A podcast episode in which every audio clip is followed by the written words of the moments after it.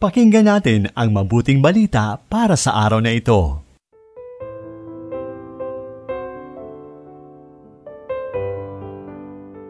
Magandang araw ng lunes, kapanalig. Mapasa atin nawa ang biyaya at pag-asang nagmumula sa Panginoon.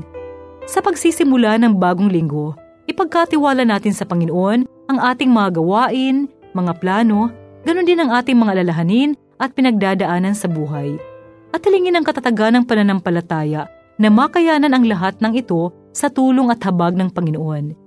Ito po si Sister Lines ng Daughters of St. Paul.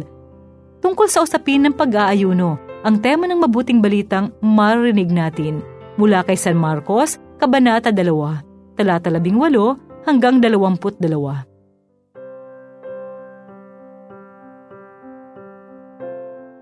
Nag-aayuno ang mga alagad ni Juan at ang mga pariseo. Kaya may lumapit kay Jesus at nagtanong, May araw ng ayuno ang mga alagad ni Juan at ang mga alagad ng mga pariseo. At wala ba namang pag-aayuno ang iyong mga alagad? Pwede bang mag-ayuno ang mga abay sa kasalan kapag kasama pa nila ang nobyo? Darating ang panahon na kukunin sa kanila ang nobyo. Sa araw na iyon sila mag-aayuno. Walang nagtatagpi ng piraso ng bagong tela sa lumang damit. Kung gagawin mo ito, hihilahin ng tagpi ang damit, nang bago ang luma at lalo pang lalaki ang punit. At hindi ka rin naman maglalagay ng bagong alak sa lumang sisidlan. Kung gagawin mo ito, papuputukin ng alak ang mga sisidlan at masisira ang alak, pati na ang sisidlan. Sa bagong sisidlan, ang bagong alak.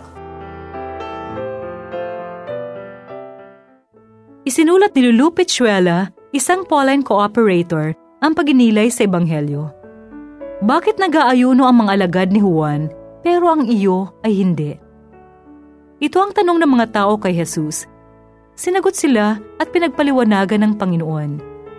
Mga kapanalig, ang tanong na ito ay nagmula sa kalituhan. Marahil dahil magkaibang magkaiba ang pamamaraan ng pangangaral ng Panginoong Jesus at ni Juan Bautista. Kung maaari ding paraan nila ito upang bitagin ang Panginoon upang makapagbitiw ng salita na maaaring gamitin laban sa Kanya. Sa tingin ko, tila gustong pagsabungin ng mga pariseyo ang Panginoong Hesus at si Juan Bautista at ang kanilang mga alagad. Parang 2020 lang, libong taon na ang nakararaan pero di pa din nagbabago ang tao. Mahilig pa rin gumawa ng issue at paglaban-labanin ng kapwa. Napakahilig nating ipaghambing-hambing ang ating kapwa hindi para sa ikabubuti, kundi upang ipangalandakan ang kanilang kahinaan o kakulangan. Expert tayo sa pagbalangkas ng intriga na kunwari ay naghahanap ng kaliwanagan pero sa totoo lang ay naghahasik ng kaguluhan sa kaisipan ng kapwa. Manalangin tayo.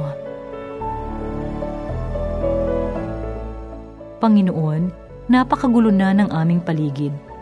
Kampi-kampi, hati-hati ang mga mamamayan Huwag nawa kaming maligaw ng landas.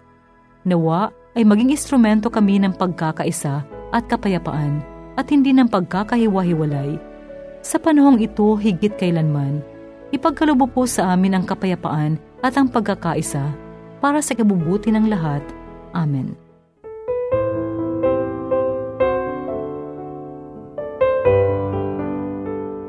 Inyong napakinggan ang mabuting balita para sa araw na ito. Hatid sa inyo ng Paulines Radio.